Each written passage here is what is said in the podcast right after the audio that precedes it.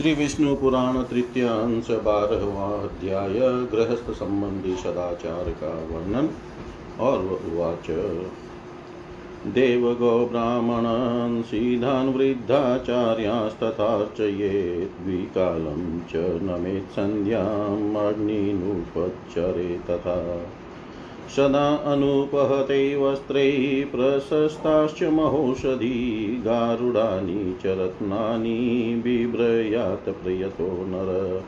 प्रस्निग्धामलकेशश्च सुगन्धश्चारुवेदृक् सीतासु मनसो हृदा अद्या बिभ्रिया च नरः किञ्चित् परस्वं न हरेणाल्पमप्यप्रियं वदेत् प्रियं च नान्द्रितं भूर्यानान्यदोषानुदीरयेत् नान्यस्त्रियं तथा वैरं रोचयेत् पुरुषसभ न दुष्टं यानमारोहेत्, कुलछायां न संश्रयेत्। विद्विष्टपतितोन्मतबहुवैरादिकीटके बन्धकी बन्धकी भर्तु क्षुद्रानृतकथैः सह। तथा तिव्ययशिलेश्च परिवादरते शटे बुधो मेत्रीं न कुर्वितनेकपन्थानमाश्रये। नावगाहे जलौघस्य वेगमग्रे नरेश्वर प्रदीप्तं वेश्मन विशोनारो हेचीकरं ततो। न कुर्यादन्तसङ्घर्षं तूष्णीया च न नाशिकां नासंवृतमुखो दृम्बेच्छ्वासकाशो विसर्जयेत् नौ चै हसेत् सशब्दं च न च न मुञ्चेत पवनं बुध, न खान् खादये छिन्द्यान्, तृणं न महिं लिखेत् न शंश्रुभक्षये लोष्टं, न मृदनीयात् विचक्षण ज्योतिष्यमेद्य शस्तानि नाभिवीक्षेत च प्रभो। नग्नां परस्त्रियं चेव सूर्यं चास्तं योदये न हुङ्कुर्याच्छवं गन्धं शवगन्धो हि सोमज। चतुष्पथं चेत्यतरुं शंसानो पवनानि च दुष्टस्त्रीशनिकषं च वर्जयेनिशि सर्वदा। पूज्यदेव द्विजज्योतिश्छायां नातिक्रमेद्बुधनेकशून्याटवीं गच्छे तथा शून्यगृहे वसेत् केशास्ति कण्टकामेद्य बलिभस्मतुषास्तथा स्नानाद्रधरणीं चैव दुरतपरिवर्जयेत्। नानार्यानाश्रयेत् काश्चिन् जीव्यं रोचयेद्बुध उपसर्पेण वैव्यालं चिरं तिष्ठेन वोतित अतीव जागरस्वप्ने तद्वत्स्नानासने बुध न सेवेत तथा शय्यां व्यायायां च नरेश्वर। दष्ट्रिणः शृङ्गिणश्चैव प्राज्ञो दूरेण वर्जयेतवश्यायं च राजेन्द्रं पुरोवाता तपो तथा न स्नायान् स्वपेनग्नो न चैवोपस्पर्शेद्बुध। मुक्तकेशश्च नाचामे, देवाध्यर्चां च वर्जयेत्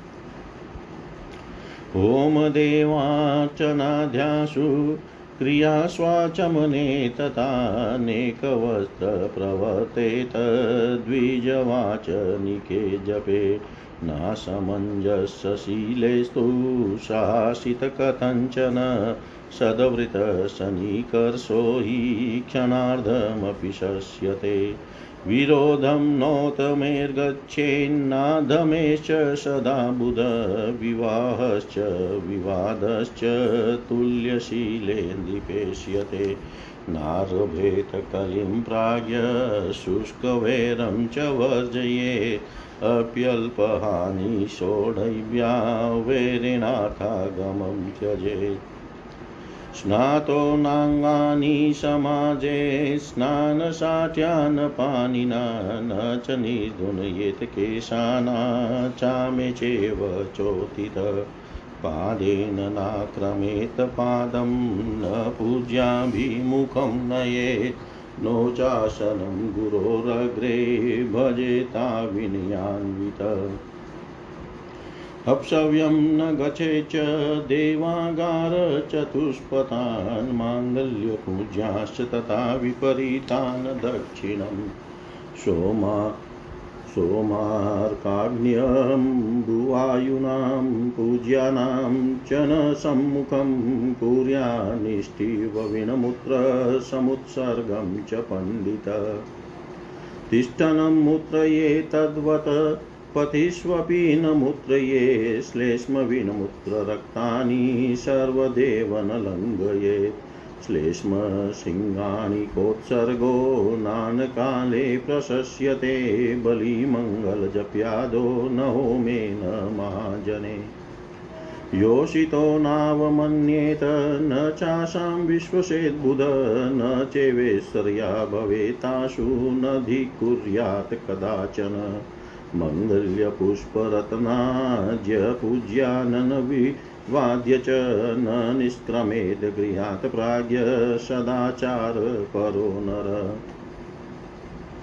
चतुष्पथा नमस्कुर्यात् काले हों परो भवे दीनानभ्युद्धरेत् साधूनुपासित बहुश्रुतान्। देवसी पूजक सम्यक् पितृपिण्डोदकप्रद शतकर्ता चातिथीनां च यश लोकानुतमान् व्रजेत् हितं हितं प्रियं काले वश्यात्मा योऽभिभाषते स याति लोकान् हालादहेतुभूतां निपाचयान् धीमान् ह्रि धीमान् ह्री मानक्षमायुक्तो ह्यस्तिको विनयान्वित विद्याभिजनवृधानां याति लोकाननुत्तमान् अकालगचितादौ च पर्वश्वासोचकादिषु अनध्यायं बुधः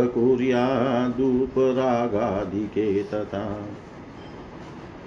समं नयति यक्रुधान् सर्वबन्धुरमत्सरी भीताश्वासनकृतसाधुस्वर्गस्तस्याल्पकं फलं वसात् पादिषु छत्रीदण्डिरात्र्यटविषु च शरीरत्राणकामो वै सोपानतकः सदा व्रजेत्। नो ध्रुवं न तिर्यग्दूरं वा न पश्यन् पर्यटेद्बुध युगमात्रं महीपृष्ठं नरो गच्छेद्विलोकयन् दोषहेतून शेषाश्च वश्यात्मा यो निरस्यति, तस्य धर्मात् कामानां हानिनाल्पापि जायते। सदाचाररत प्राज्ञो विद्याविनयशिक्षित पापेऽप्यपापपुरुषे भय, ह्यं भिद्यते प्रियाणि मैत्रिद्रवान्तकर्णस्तस्य मुक्तिकरे स्थिता। ये कां क्रोधलोभानां वीतरागानगोचरे सदाचारस्थितास्तेषां मनुभावे धृतामयी तस्मात् सत्यं वदेत् प्राज्ञो यत् पर प्रीतिकारणं सत्यं यत् परदुःखाय तदा मौन परो भवेत्। प्रियं मुक्तं हितं नेतदिति मत्वा न तद्वदे श्रेयस्तत्र हितं वाच्यं यद्यप्यत्यन्तमप्रियं। प्राणिनामुपकाराय यथेवेह परत्र च कर्मणा मनसा वाचा, तदेव मतिमान् भजेत्। कर्मणा मनसा वाचा, तदेव मतिमान् भजेत्। और वो बोले, गृहस्थ पुरुष को नित्य प्रति देवता, गौ, ब्राह्मण, सिद्धगण, वयोवृद्ध तथा आचार्य की पूजा करनी चाहिए और दोनों समय संध्या वदन संध्या वंदन तथा अग्निहोत्रादि कर्म करने चाहिए। गृहस्थ पुरुष सदा ही संयम पूर्वक रह कर बिना कहीं से कटे हुए दो वस्त्र, उत्तम औषधियाँ और गारुड़, मरकत आदि विष नष्ट करने वाले रत्न धारण करे। वह केशों को स्वच्छ और चिकना रखे और सर्वदा सुगंध युक्त सुंदर वेश और मनोहर श्वेत पुष्प धारण करे। किसी का थोड़ा सा भी धन हरण न करे और थोड़ा सा भी अप्रिय भाषण न करे। जो मिथ्या हो ऐसा प्रिय वचन भी कभी न बोले और न कभी दूसरों के दोषों को ही कहे। हे पुरुष श्रेष्ठ, दूसरों की स्त्री अथवा दूसरों के साथ वैर करने में कभी रुचि न करे। निंदित सवारी में कभी न चढ़े और नदी तीर की छाया का कभी आश्रय न ले। बुद्धिमान पुरुष लोक विद्विष्ट पतित उन्मत और जिसके बहुत से शत्रु हो, ऐसे पर पीड़क पुरुषों के साथ तथा कुलटा कुलटा के स्वामी, क्षुद्र मिथ्यावादी, अति व्ययशील निंदा परायण और दुष्ट पुरुषों के साथ कभी मित्रता न करे और न कभी मार्ग में अकेला चले। हे नरेश्वर, जल प्रवाह के वेग में सामने पड़कर स्नान न करे, जलते हुए घर में प्रवेश न करे और वृक्ष की चोटी पर न चढ़े। दांतों को परस्पर न घिसे, नाक को न कुर दे तथा मुख को बंद किए हुए जमहाई न ले और न बंद मुख से खांसे या श्वास छोड़े। बुद्धिमान पुरुष ज़ोर से न हंसे और शब्द करते हुए अधो वायु न छोड़े तथा नखों को न चबावे।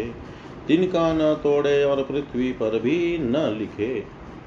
हे प्रभु, विचक्षण पुरुष मूर्छ दाढ़ी के बालों को न चबाए, दो ढेलों को परस्पर न रगड़े और अपवित्र एवं निंदित नक्षत्रों को न देखे, नग्न पर स्त्री को और उदय अथवा अस्त होते हुए सूर्य को न देखे, तथा शव और शवगंध से घृणा न करे। क्योंकि शवगंध सोम का अंश है चौराहा चैत्य वृक्ष शमशान उपवन और दुष्टा स्त्री की समीपता इन सब का रात्रि के समय सर्वदा त्याग करे। बुद्धिमान पुरुष अपने पूजनीय देवता, ब्राह्मण और तेजोमय पदार्थों की छाया को कभी न लांगे तथा शून्य वनखंडी और शून्य घर में कभी अकेला न रहे। केश अस्थि कंटक अपवित्र वस्तु बलि भस्म तुष तथा स्नान के कारण भिगी हुई पृथ्वी का दूर ही से त्याग करे। प्राज्ञ पुरुष को चाहिए कि अनार्य व्यक्ति का संग न करे। कुटिल पुरुष में आसक्त न हो, सर्प के पास न जाए और नग जड़ने पर और जग पड़ने पर अधिक देर तक लेटा न रहे। हे नरेश्वर, बुद्धिमान पुरुष जागने, सोने, स्नान करने, बैठने, शैया सेवन करने और व्यायाम करने में अधिक समय न लगावे। हे राजेंद्र प्राज्ञ पुरुष दांत और सिंह वाले पशुओं को ओष को तथा सामने की वायु और धूप का सर्वदा परित्याग करे। नग्न होकर स्नान संयन और आचमन न करे तथा केश खोल कर आचमन और देव पूजन न करे, होम तथा देवार्चन आदि क्रियाओं में, आचमन में पुण्य वाचन में और जप में एक वस्त्र धारण करके प्रवर्तन हो। संशयशील व्यक्तियों के साथ कभी न रहे। सदाचारी पुरुषों का तो आधे क्षण का संग भी अति प्रशंसनीय होता है। बुद्धिमान पुरुष उत्तम अथवा अधम व्यक्तियों से विरोध न करे, हे राजन। विवाह और विवाद सदा समान व्यक्तियों से ही होना चाहिए। प्राज्ञ पुरुष कलश न बढ़ावे तथा व्यर्थ वैर का भी त्याग करे। थोड़ी सी हानि सह ले किंतु वैर से कुछ लाभ होता हो तो उसे भी छोड़ दे। स्नान करने के अनंतर स्नान से भीगी हुई धोती अथवा हाथों से शरीर को न पहुँचे तथा खड़े खड़े केशों को न झाड़े और आचमन भी न करे। पैर के ऊपर पैर न रखे, गुरुजनों के सामने पैर न फैलावे और धृष्टता पूर्वक उनके सामने कभी उच्च आसन पर न बैठे। देवालय, चौराहा, मांगलिक द्रव्य और पूज्य व्यक्ति इन सबको बाई और रखकर न निकले, तथा इनके विपरीत वस्तुओं को दाई और रखकर न जाए। चंद्रमा सूर्य अग्नि जलवायु और पूज्य व्यक्तियों के समुख पंडित पुरुष मल मूत्र त्याग न करे और न थूके खड़े खड़े अथवा मार्ग में मूत्र त्याग न करे तथा श्लेष्मा, थुक, विष्ठा, मूत्र और रक्त को कभी न लांघे। भोजन, देव पूजा, मांगलिक कार्य और जप, होम आदि के समय तथा महापुरुषों के सामने थूकना और छींकना उचित नहीं है। बुद्धिमान पुरुष स्त्रियों का अपमान न करे, उनका विश्वास भी न करे, तथा उनसे ईर्ष्या और उनका तिरस्कार भी न करे, तिरस्कार भी कभी न करे। सदाचार परायण प्राज्ञ पुरुष मांगलिक द्रव्य, पुष्प, रत्न, घृत और पूज्य व्यक्तियों का अभिवादन किए बिना कभी अपने घर से न निकले। चौराहों को नमस्कार करे, यथा समय अग्निहोत्र करे, दीन दुखियों का उद्धार करे और बहुश्रुत साधु पुरुषों का सत्संग करे। जो पुरुष देवता और ऋषियों की पूजा करता है, पितृगण को पिंडोदक देता है और अतिथि का सत्कार करता है, वह पुण्य लोकों को जाता है। जो व्यक्ति जितेंद्रिय होकर समयानुसार हितमित और प्रिय भाषण करता है राजन, वह आनंद के हेतु बहुत अक्षय लोकों को प्राप्त होता है।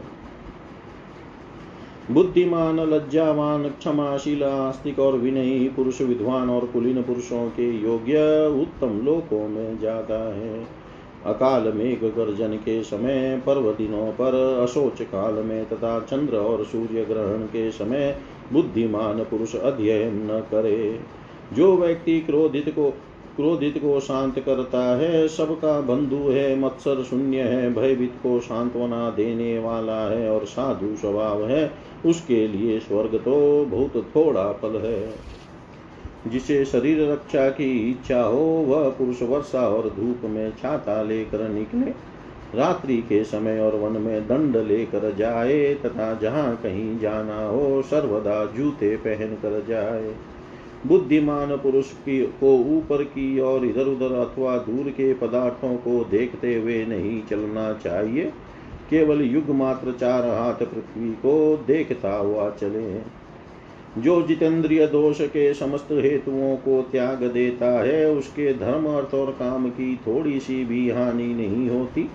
जो विद्या विनय संपन्न सदाचारी प्राज्ञ पुरुष पापी के प्रति पापमय व्यवहार नहीं करता, कुटिल पुरुषों से प्रिय भाषण करता है, तथा जिसका अंतकरण मैत्री से द्रवीभूत रहता है, मुक्ति उसकी मुट्ठी में रहती है। जो वीत महा वीतराग महापुरुष कभी काम क्रोध और लोभ आदि के वशीभूत नहीं होते, तथा सर्वदा सदाचार में स्थित रहते हैं, उनके प्रभाव से ही पृथ्वी टिकी हुई है। अतः प्राज्ञ पुरुष को वही सत्य कहना चाहिए, जो दूसरों की प्रसन्नता का कारण हो।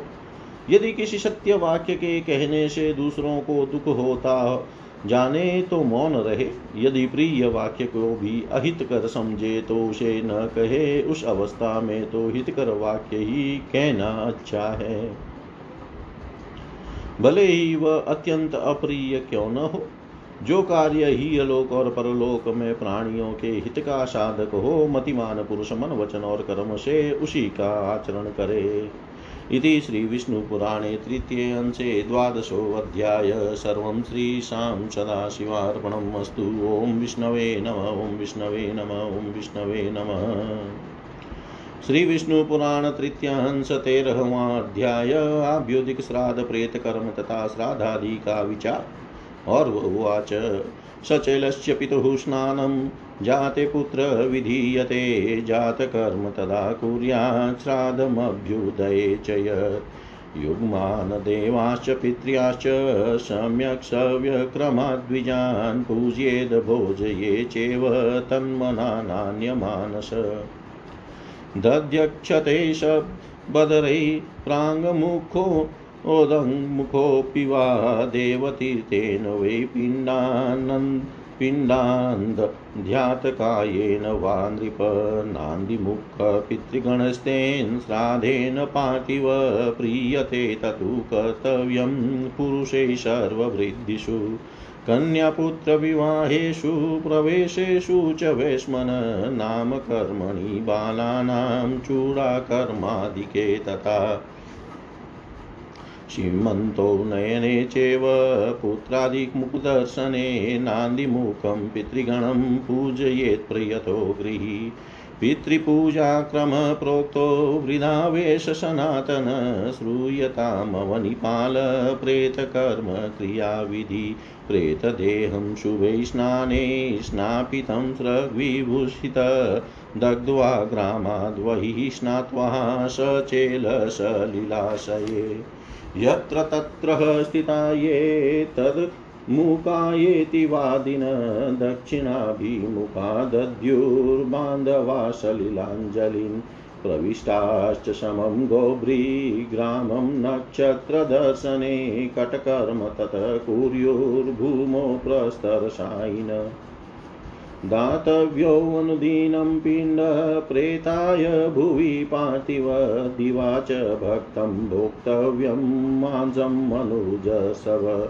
दिनानि तानि चेच्छात् कर्तव्यं विप्रभोजनं प्रेता तथा तृप्तिं बन्धुवर्गेण भुञ्जता। प्रथमे अग्नि तृतीये च सप्तमे नवमे तथा वस्त्रत्यागबहिस्नाने कृत्वा दद्यातिलोदकम् चतुर्थे अग्नि च कर्तव्यं तस्यास्तितचयनं नृप, तदुध्रुवं संस्पर्शपिण्डानामपिष्यते योग्या सर्वक्रियाणां तु समानसलिलास्तथानुलेपनपुष्पादिभोगाधन्यत्र पार्थिव शय्यासनोपभोगश्च सपिण्डानामपिष्यते भस्मास्ति चैनादुध्रुवं संयोगो न तु योषिता। बाले देशान्तरस्ते च, पतिते च, मुनो मृते, सद्य शोचं तते चातो जलाग्न्ययुद्धनादिषु मृतबन्धो दशाहानि कुलश्यानं न भुज्यते, दानं प्रतिग्रहोम स्वाध्यायाश्च निवर्तते। विप्रस्येत्तद्वादशाहं राजन्नस्याप्यशोचकम् अर्धमासं तु वेश्यस्य मांसं शूद्रस्य शुद्धये। अयुजो भोजयेत कामं द्विजानन्ते ततो दिने दद्यादर्भेषु पिण्डं च प्रेतायोचिष्टसन्निधो। वार्यायुधप्रथो दास्तु दण्डश्च द्विजभोजनात् स्पृष्टव्योऽन्तरं वर्णे शुद्धेरन्ते ततः क्रमात्। ततः स्ववर्णधर्मा ये विप्रादीनामुदाहता तान् कुर्वित पुमाञ्जीवे निजधर्मार्जनेस्तथा मृताहनि च कर्तव्यम् एकोद्दिष्टमतः परम् आह्वानादिक्रियादेव नियोगरहितं हि तत्। एकोऽर्घ्यस्तत्र दातव्यस्तथैवेकपवित्रकं प्रेताय पिण्डो दातव्यो भुक्तवत्सु द्विजातिषु। प्रसन्नश्च तत्राभिरतिर्यजमानेर्द्विजन्मनामक्षयममुकस्येति वक्तव्यं विरतो तथा एकोदिष्टमयो धर्म इत्थमावत्सरा स्मृतसपिण्डीकरणं तस्मिन् काले राजेन्द्र तच्छृणु एकोदिष्टविधानेन कार्यं तदपि पार्थिव संवत्सरे यत षष्ठे वा मासे वा द्वादशे अङ्गितत तिलगन्धोदकैर्युक्तं तत्र पात्रचतुष्टयं पात्रं प्रेतस्य तत्रेकं प्रे पेत्रं पात्रत्रयं तथा सेचयेत पितृपात्रेषु पेतपात्रं ततस्त्रिषु ततः पितृत्वमापन्ने तस्मिन् प्रेते महीपते श्राद्धधर्मे रशेषेस्तु तत्पूर्वाञ्चर्येत् पितृन्। पुत्रपौत्रप्रपौत्रो वा भ्राता वा भ्रातृसन्तति सपिण्डसन्ततिर्वापि क्रियाहो नृपजायते। तेषां भावे सर्वेषां समानोदकसन्तति मातृपक्षसपिण्डेन सम्बन्धाये जलेन वा कुलद्वयेऽपि चोचिने स्त्रीभिः कार्या क्रिया नृपसङ्घातान्तर्गतेर्वापि कार्या प्रेतस्य च क्रिया उत्सनबन्धुरिख्याद्वा कार्येदवनिपति पूर्वाः क्रिया मध्यमाश्च, तथा चैवोत्तरा क्रिया, त्रिप्रकारा क्रिया, सर्वास्तासां भेदं शृणुष्व मे आदाह वार्यायुधादि, दिस्पर्शाद्यन्तास्तु या क्रिया, ताः पूर्वा मध्यमा मासीमास्येकोदिष्टसंहिता प्रेते पितृत्वा त्वमापन्ने सपिण्डीकरणादनु क्रियन्ते, यः क्रिया पित्र्या प्रोचयन्ते ता नृपोतरा पितृमातृसपिण्डेस्तु समानसलिलेस्तथा सङ्गान्तान्तर्गतेर्वापि राज्ञा तद्धनारिणा पूर्वा क्रियाश्च कर्तव्या पुत्राध्येरेव चोतरा दोहित्रेर्वा नृपश्रेष्ठ कार्यास्तन्नयेस्तथा मृताहनि च कर्तव्या स्त्रीणाप्युत्तरा क्रिया प्रतिसंवत्सरं राजन्नेकोदिष्टविधानत तस्मादुतरसंज्ञाया क्रियास्ता शृणुपातिव यथा यथा च कर्तव्या विधिना येन चानग। यथा यथा च कर्तव्या विधिना येन चानग। और वह बोले, पुत्र के उत्पन्न होने पर पिता को सचेल वस्त्रों सहित स्नान करना चाहिए, उसके पश्चात जात कर्म संस्कार और आभ्युदिक श्राद्ध करने चाहिए। फिर तन्मय भाव से अनन्य चित होकर देवता और पितृगण के लिए क्रमशः और दाई और बाई और बिठाकर दो दो ब्राह्मणों का पूजन करे और उन्हें भोजन करावे। हे राजन, पूर्व अथवा उत्तर की ओर मुख करके दधि, अक्षत और पदरी फल से बने हुए पिंडों को देव तीर्थ या प्रजापति तीर्थ से दान करे। हे पृथ्वीनाथ, इस अभ्युदय अभ्युदयिक श्राद्ध से नांदी मुख नामक पितृगण प्रसन्न होते हैं अतः सब प्रकार की अभिवृद्धि के समय पुरुषों को इसका अनुष्ठान करना चाहिए। कन्या और पुत्र के विवाह में, गृह प्रवेश में, बालकों के नामकरण तथा चूड़ा कर्म आदि संस्कारों में नयन संस्कार में और पुत्र आदि के मुख देखने के समय गृहस्थ पुरुष एकाग्रचित से नांदी मुख नामक पितृगण का पूजन करे। हे पृथ्वी पाल आभ्युदयिक श्राद्ध में पितृ पूजा का यह सनातन क्रम तुमको सुनाया। अब प्रेत क्रिया की विधि सुनो। बंधु बांधवों को चाहिए कि भली प्रकार स्नान कराने के अनंतर पुष्पमालाओं से विभूषित शव का गाँव के बाहर दहा करे और फिर जलाशय में वस्त्र सहित स्नान कर दक्षिण मुख होकर यत्र तत्र स्थिता ये तदमुखाय आदि वाक्य का उच्चारण करते हुए जलांजलि दे। तदनंतर गोधुली के समय तारा मंडल के दिखने लगने पर ग्राम में प्रवेश करे और कटकर्म अशोच कृत्य संपन्न करके पृथ्वी पर तृणादि की शैया पर शयन करे।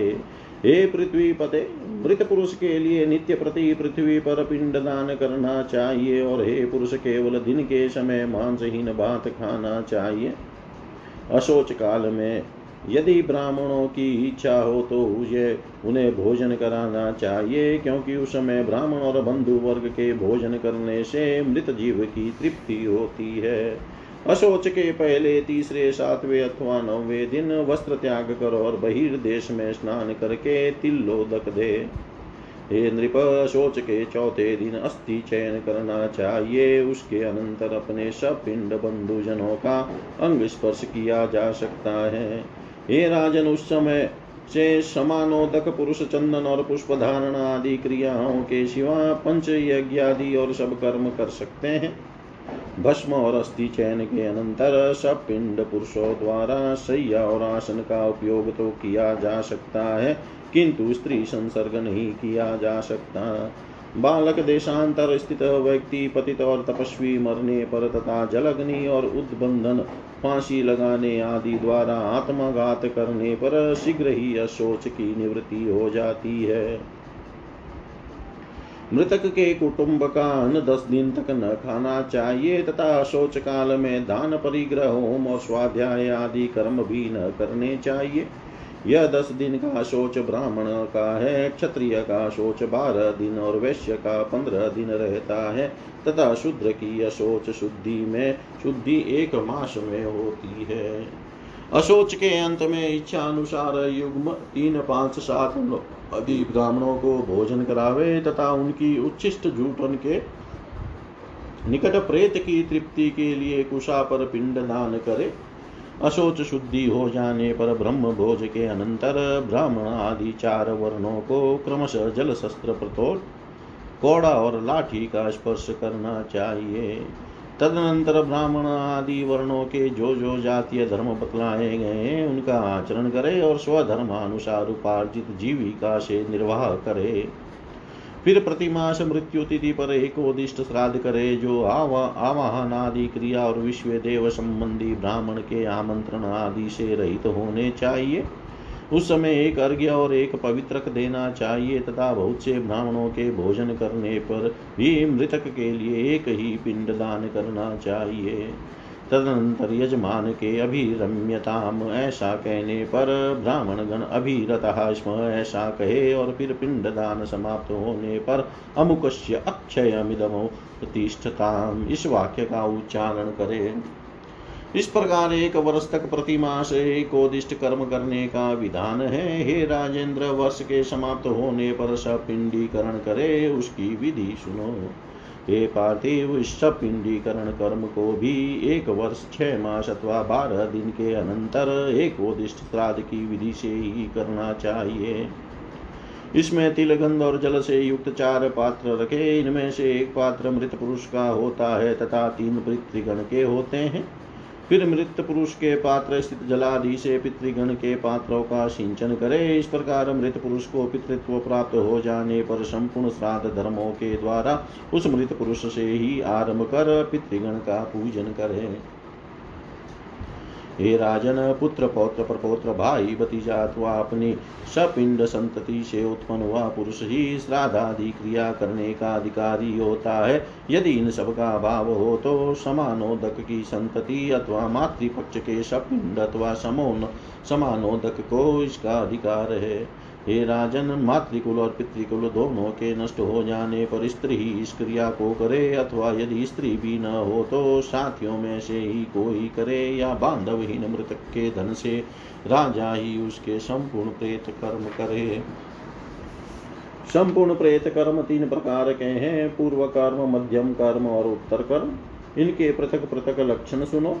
दाह से लेकर जल और शस्त्र आदि के स्पर्श पर्यंत जितने कर्म हैं, उनको पूर्व कर्म कहते हैं, तथा प्रत्येक मास में जो एक उदिष्ट श्राद्ध किया जाता है, वह मध्यम कर्म कहलाता है। और हे नृपशपिंडीकरण के पश्चात मृतक व्यक्ति के पितृत्व को प्राप्त हो जाने पर जो पितृकर्म किए जाते हैं, वे उत्तर कर्म कहलाते हैं। माता पिता सपिंड समा नोदक समूह के लोग अथवा उसके धन का अधिकारी राजा पूर्व कर्म कर सकते हैं, किंतु उत्तर कर्म केवल पुत्र दोहित्र आदि अथवा उनकी संतान को ही करना चाहिए। हे राजन प्रतिवर्ष मरण दिन पर स्त्रियों का भी उत्तर कर्म एक उदिष्ट श्राद्ध की विधि से अवश्य करना चाहिए। अतः हे अनग, उन उत्तर क्रियाओं को जिस जिसको जिस जिस विधि से करना चाहिए, वह सुनो। इति श्रीविष्णुपुराणे तृतीयांशे त्रयोदशोऽध्याय। सर्वं श्रीशां सदाशिवार्पणम् अस्तु। ॐ विष्णवे नमः, ॐ विष्णवे नमः, ॐ विष्णवे नमः। श्री विष्णु पुराण तृतीय अंश चौदवा अध्याय। श्राद्ध प्रशंसा श्राद्ध में पात्रा पात्र का विचार। और वो वाच ब्रह्मेन्द्र रुद्रना सत्य सूर्याग्नि, वसु विश्वदेवान्, पितृगणान् वयांसि मनुजान्, पशून्, सरीसृपान् ऋषिगणान्यचान्यद्भुतसङ्गीतं श्राद्धं तन्नान्वितं कुर्वन् प्रीणयत्खिलं जगत्। मासि मास्य शीते पक्षे पञ्चदश्यां नरेश्वर तथाष्टकासु कुर्वित काम्यान् कालान् शृणुष्व मे। श्राद्धार्हमागतं द्रव्यं विशिष्टमथवा द्विजं श्राद्धं कुर्वित विज्ञाय व्यतिपाते अयने तथा विषुवे चापि सम्प्राप्ते ग्रहणे शशिसूर्ययो समस्तेष्वेव भूपालराशिस्वर्गे च गच्छति। नक्षत्रग्रहपीडासु दुष्टस्वप्नावलोकने इच्छाश्राद्धानि कुर्वित नवशस्यागमे तथा अमावस्या यदा मेत्र विशाखा स्वातियोगिनी श्राद्धे पितृगणस्तृप्तिं तदाप्नोत्यष्टवार्षिकीम्। अमावस्या यदा पुष्यै रौद्रै चक्यै पुनर्वशो द्वादशाब्दं तदा तृप्तिं प्रयान्ति पितरो रक्षिता वासुवाजेकपादक्षै पितॄणां तृप्तिमिच्छतां वारुणे वाप्यमावस्या देवानामपि दुर्लभा। नवस्ववृक्षेष्वमावस्या ये ते तेष्वनीपते तदा हि तृप्तिदं श्राद्धं पितॄणां शृणु चापरम् गीतं सनत्कुमारेण यतेलाय, महात्मने पृच्छते पितृभक्ताय, प्रश्रयावनताय च। श्रीसनत्कुमार उवाच वैशाखमाशयचया तृतीया नवम्यशो कार्तिकशुक्लपक्षै नभस्यमासस्य च कृष्णपक्ष त्रयोदशी पञ्चदशी च माघे। एता युगाध्या कथिता पुराणे वनन्तपुण्यास्ति तयश्च तस्र उप उपप्लवै चन्द्रमसो रवेश्च त्रिष्वष्टकाश्वयन्द्वये च पानीयमप्यत्र तिलेर्विमिश्रं दद्यात् पितृभ्यः प्रयतो मनुष्यः श्राद्धं कृतं तेन समा। सहस्रं रहस्यमेतत्पितरो वदन्ति। मागे अशिते पञ्चदशी कदाचिदुपेति योगं यदि वारुणेन। ऋक्षेण कालशः परः पितॄणां। न ह्यल्पपुण्यैर्नृपः लभ्यते यशो। काले धनिष्ठा यदि नाम तस्मिन्। भवेतु भूपाल तदा पितृभ्यः। दत्तं जलानं प्रददाति तृप्तिं वर्षायुतं तत्कुलजे मनुष्यै। तत्रैव चेद् भाद्रपदातु पूर्वाकाले यथावत् क्रियते पितृभ्य। श्राद्धं परातृप्तिमुपेत्य तेन युगं सहस्रं पीतरः स्वपन्ति। गङ्गां शतद्रुं यमुनां विपाशां सरस्वतीं नेमिषगोमतीं वा। तत्रावगायामाचनमादरेण कृत्वा पितॄणां दुरितानि हन्ति गायन्ति चेतत् पितरः कदानुवसामगातृप्तिमवाप्य भूय मागाशितान्ते शुभतीर्थतो येर्यास्याम तृप्तिः तनयादितत्ते चित्तं च वित्तं च नृणां विशुद्धं शस्तश्च कालकथितो विधिश्च। पात्रं यथोक्तं परमा च भक्ति। नृणां प्रयच्छन्त्यभिवाञ्छितानि। पितृगीतान् तथैवात्र श्लोकास्तान् शृणु पार्थिव। श्रुत्वा तदेव भवता भाव्यं तत्रादितात्मना अपि धन्यकुले जायादस्माकं मतिमान् नर अकुर्वन् वित्तशाठ्यं यः पिण्डानो निर्वपिष्यति। रत्नं वस्त्रं महायानं सर्वभोगाधिकं वसुभिभवे सति विप्रेभ्यो योऽस्मानुद्दिश्य दास्यति। अनेन वा यथाशक्त्या कालेऽस्मिन् भक्तिनम्रधि भोजयिष्यति विप्रा। ग्रयास्तन्मात्रविभवो नर। असमर्थोऽनदानस्य धान्यमामं स्वशक्तितः प्रदास्यति द्विजाग्रेभ्यः स्वल्पाल्पां पावापि दक्षिणाम्। तत्राप्यसामर्थ्ययुतः कराग्राग्रास्थिता तिलान् प्रणम्य द्विजमुखाय कस्मैचिदभूपदास्यति। तिल्यै सप्ताष्टभिर्वापि समवेतं जलाञ्जलिं भक्तिनम्रसमुद्दिश्य भुव्यस्माकं प्रदास्यति। यत कुतश्चित् सम्प्राप्य गोभ्यो वापि गावानिकम् अभावे प्रीणयन्नस्मात् श्रद्धायुक्तप्रदास्यति। सर्वभावे वनं गत्वा कक्षमूलप्रदर्शकः सूर्यादिलोकपालानामिदमुचैर्वदिष्यति। न मे अस्ति वीतं, न धनं च नान्यं। न मे अस्ति वीतं, न धनं च नान्यच्छ्राद्धोपयोग्यं स्वपितॄनतोऽस्मि तृपयन्तु भक्त्या पितरो मयैतो कृतौ भुजो वर्त्मनि मारुतस्य। कृतौ भुजो वर्तमनि मारुतस्य। और्वाच इत्येतपितृभिर्गीतं भावाभावप्रयोजनम् यः करोति कृतं तेन श्राद्धं भवति पार्थिव। यः करोति कृतं तेन श्राद्धं भवति पार्थिव।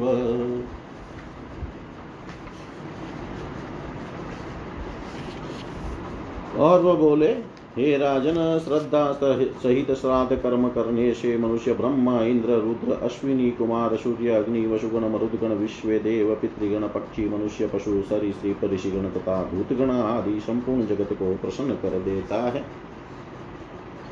हे नरेश्वर, प्रत्येक मास के कृष्ण पक्ष की पंचदशी अमावस्या और अष्ट का हेमंत और शिशिर ऋतुओं के चार महीनों की शुक्लाष्टमियों पर श्राद्ध करे। यह नित्य श्राद्ध काल है। अब काम्य श्राद्ध का काल बतलाता हूँ, श्रवण करो। जिस समय श्राद्ध योग्य पदार्थ या किसी विशिष्ट ब्राह्मणों को घर में आया जाने अथवा जब उत्तरायण या दक्षिणायन का आरंभ या व्यतिपात हो, तब काम्य श्राद्ध का अनुष्ठान करे। विषु व संक्रांति पर सूर्य और चंद्र ग्रहण पर सूर्य के प्रत्येक राशि में प्रवेश करते समय नक्षत्र अथवा ग्रह की पीड़ा होने पर, दुस्वप्न देखने पर और घर में नवीन अन्न आने पर भी काम्य श्राद्ध करे। जो अमावस्या, अनुराधा विशाखा या स्वाति नक्षत्र युक्ता हो, उसमें श्राद्ध करने से पितृगण आठ वर्ष तक तृप्त रहते हैं। तथा जो अमावस्या, पुष्य आद्रा या पुनर्वसु नक्षत्र युक्ता हो, उसमें पूजित होने से पितृगण बारह वर्ष तक तृप्त रहते हैं। जो पुरुष पितृगण और देवगण को तृप्त करना चाहते हो, उनके लिए धनिष्ठा, पूर्वा, भाद्रपदा अथवा सतभीषा नक्षत्र युक्त अमावस्या अति दुर्लभ है। ये पृथ्वी पते जब अमावस्या इन नौ नक्षत्रों से युक्त होती है, उस समय किया हुआ श्राद्ध पितृगण को अत्यंत तृप्तिदायक होता है। इनके अतिरिक्त पितृभक्त ईला पुत्र महात्मा पुरुरवा के अति विनित भाव से पूछने पर श्री सनत कुमार जी ने जिनका वर्णन किया था, वे अन्य तिथियाँ भी सुनो। श्री सनत कुमार जी बोले, वैशाख मास की शुक्ला तृतीया, कार्तिक शुक्ला नवमी, भाद्रपद कृष्णा त्रयोदशी और माघ मास की अमावस्या इन चार तिथियाओं को पुराणों में युगाध्या कहा है। ये चारों तिथियाँ अनंत पुण्यदायनी है। चंद्रमा या सूर्य के, ग्रहण के समय तीन अष्टकाओं के, तीन अष्टकाओं में अथवा उत्तरायण या दक्षिणायन के आरंभ में जो पुरुष एकाग्रचित से पितृगण को तिल सहित जल भी दान करता है, वह मानो एक सहस्र वर्ष के लिए श्राद्ध कर देता है। यह परम रहस्य स्वयं पितृगण ही कहते हैं। यदि कदाचित माघ की अमावस्या का शतभीषा नक्षत्र से योग हो जाए तो पितृगण की तृप्ति के लिए यह परम उत्कृष्ट काल होता है। हे राजन, अल्प पुण्यवान पुरुषों का है पुरुषों को ऐसा समय नहीं मिलता। और यदि उस समय माघ की अमावस्या में घनिष्ठा नक्षत्र का योग हो, तब तो अपने ही कुल में उत्पन्न हुए पुरुष द्वारा दिए गए अनोदक से पितृगण की दस सहस्र वर्ष तक तृप्ति होती है। तथा यदि उसके साथ पूर्वा भाद्रपद नक्षत्र का योग हो और उस समय पितृगण के लिए श्राद्ध किया जाए तो उन्हें परम तृप्ति प्राप्त होती है और वे एक सहस्र युग पर्यंत युग तक शयन करते रहते हैं। गंगा शतद्रु यमुना, विपाशा, सरस्वती और नेमी सारण्य स्थिता गोमती में स्नान करके पितृगण का आदर पूर्वक अर्चन करने से मनुष्य समस्त पापों को नष्ट कर देता है। पितृगण सर्वदा यह गान करते हैं कि वर्षा काल भाद्रपद शुक्ला त्रयोदशी के मघा नक्षत्र में तृप्त होकर फिर माघ की अमावस्या को अपने पुत्र पौत्रादि द्वारा दी गई पुण्य पुण्य तीर्थों की जलांजलि से हम कब तृप्ति लाभ करेंगे? विशुद्ध चित शुद्ध धन, प्रशस्त काल, उपयुक्त विधि, योग्य पात्र और परम भक्ति, ये सब मनुष्य को इच्छित फल देते हैं। हे पार्थिव अब तुम पितृगण के गाए हुए कुछ श्लोकों का श्रवण करो, उन्हें सुनकर तुम्हें आदर पूर्वक वैसा ही आचरण करना चाहिए। पितृगण कहते हैं, हमारे कुल में क्या कोई ऐसा मतिमान धन्य पुरुष उत्पन्न होगा, जो वितलोलुपता को छोड़कर हमें पिंड दान देगा? जो संपत्ति होने पर हमारे उद्देश्य से ब्राह्मणों को रत्न, वस्त्र, यान और संपूर्ण भोग सामग्री देगा अथवा अन वस्त्र मात्र वैभव होने से जो श्राद्ध काल में भक्ति विनम्रचित से उत्तम ब्राह्मणों को यथाशक्ति अन ही भोजन कराएगा, या अन्नदान में भी असमर्थ होने पर जो ब्राह्मण श्रेष्ठों को कच्चा धान्य और थोड़ी सी दक्षिणा ही देगा। और यदि इसमें भी असमर्थ होगा तो किन्हीं द्विज श्रेष्ठ को प्रणाम कर एक मुट्ठी तिल ही देगा।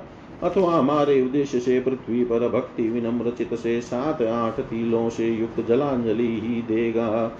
और यदि इसका भी अभाव होगा तो कहीं न कहीं से एक दिन का चारा लाकर प्रीति और श्रद्धा पूर्वक हमारे उद्देश्य से गौ को खिलाएगा। तथा इन सभी वस्तुओं का अभाव होने पर जो वन में जाकर अपने कक्ष मूल बगल को दिखाता हुआ सूर्य आदि दिक्पालों से उत्सवर से यह कहेगा मेरे पास श्राद्ध कर्म के योग्य न वित्त है, न धन है और न कोई अन्य सामग्री है। अतः मैं अपने पितृगण को नमस्कार करता हूँ। वे मेरी भक्ति से ही तृप्ति लाभ करें। मैंने अपनी दोनों भुजाएँ आकाश में उठा रखी है और वह बोले, हे राजन, धन के होने अथवा न होने पर पितृगण ने जिस प्रकार बतलाया है, वैसा ही जो पुरुष आचरण करता है, वह उस आचार से विधि पूर्वक श्राद्ध ही कर देता है। इति श्रीविष्णुपुराणे तृतीयहंसे चतुर्दशोऽध्याय सर्वं त्रीशां सदाशिवार्पणम् अस्तु ॐ विष्णवे नम, ॐ विष्णवे नम, ॐ विष्णवे नमः।